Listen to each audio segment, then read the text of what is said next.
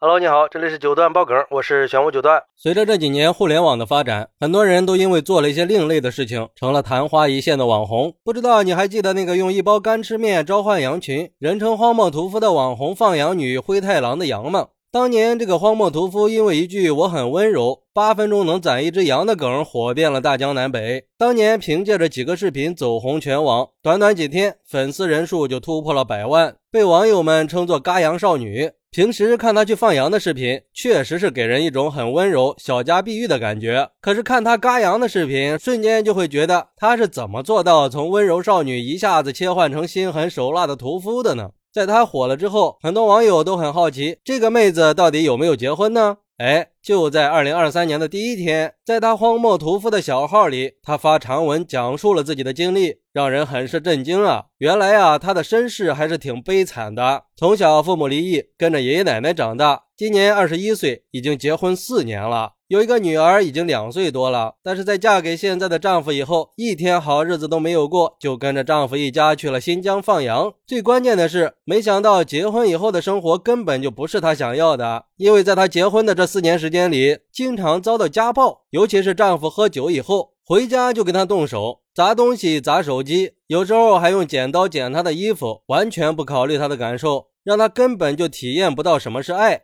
而且随着她的视频爆红，丈夫的姐姐一家人看到了里边的商机和利润，就从山东老家赶到了新疆，对她进行跟拍，然后带货。这一系列的行为让她觉得很不自在，事业也受到了影响。后来在缺乏丈夫疼爱的情况下，她精神出轨了自己的同事。现在她为了追求想要的生活，已经申请了离婚程序。她说，因为当初是自由恋爱的，所以后悔她也自愿承担。但是他觉得这个结果和他的义无反顾是不成正比的，所以请网友们理性的看待他离婚的问题，不要故意的带节奏。而且在她提出离婚申请以后，丈夫也没有坐视不管，而是抢走了孩子，不让她知道把孩子藏在哪儿，甚至还把账号占为己有，修改密码把她顶了下去。连粉丝群的管理员也被踢出了群聊。丈夫在抢走孩子和账号以后，还给她后妈打电话，说她跟着别人跑了，不要孩子了，并且还让人在网上骂她。对于这个事儿，有网友就说了：经常遭遇家暴。孩子和家务，丈夫也不管，这跟丧偶式的婚姻有什么区别呀？平时连丈夫的身影都看不到，现在她有了自己喜欢的人，有了想要追求的生活了，丈夫又从中作梗，各种阻拦她追求幸福。到底谁才是造成婚姻失败的主要原因呢？作为局外人，确实不应该干涉别人的家务事儿，但是，一听到他经历的这些，就很支持他去追求幸福。毕竟，他在这样的家庭里再待下去的话，肯定是会精神崩溃的。希望他离婚的时候，一定要把孩子的抚养权夺回来，不要让孩子跟着这种不学无术的爸爸，不然一辈子就毁了。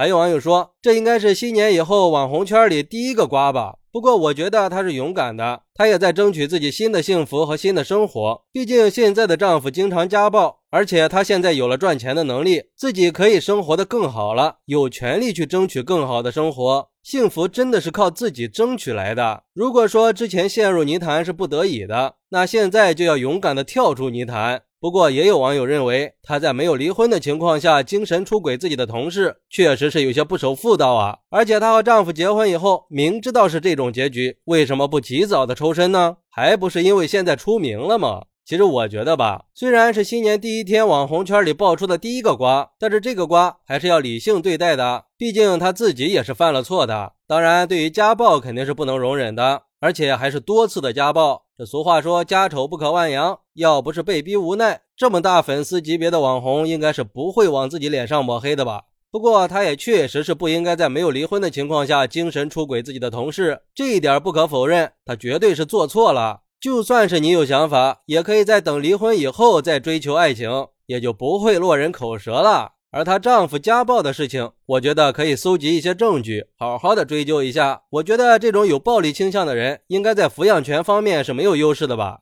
好，那你是怎么看待这个事儿的呢？快来评论区分享一下吧！我在评论区等你，拜拜。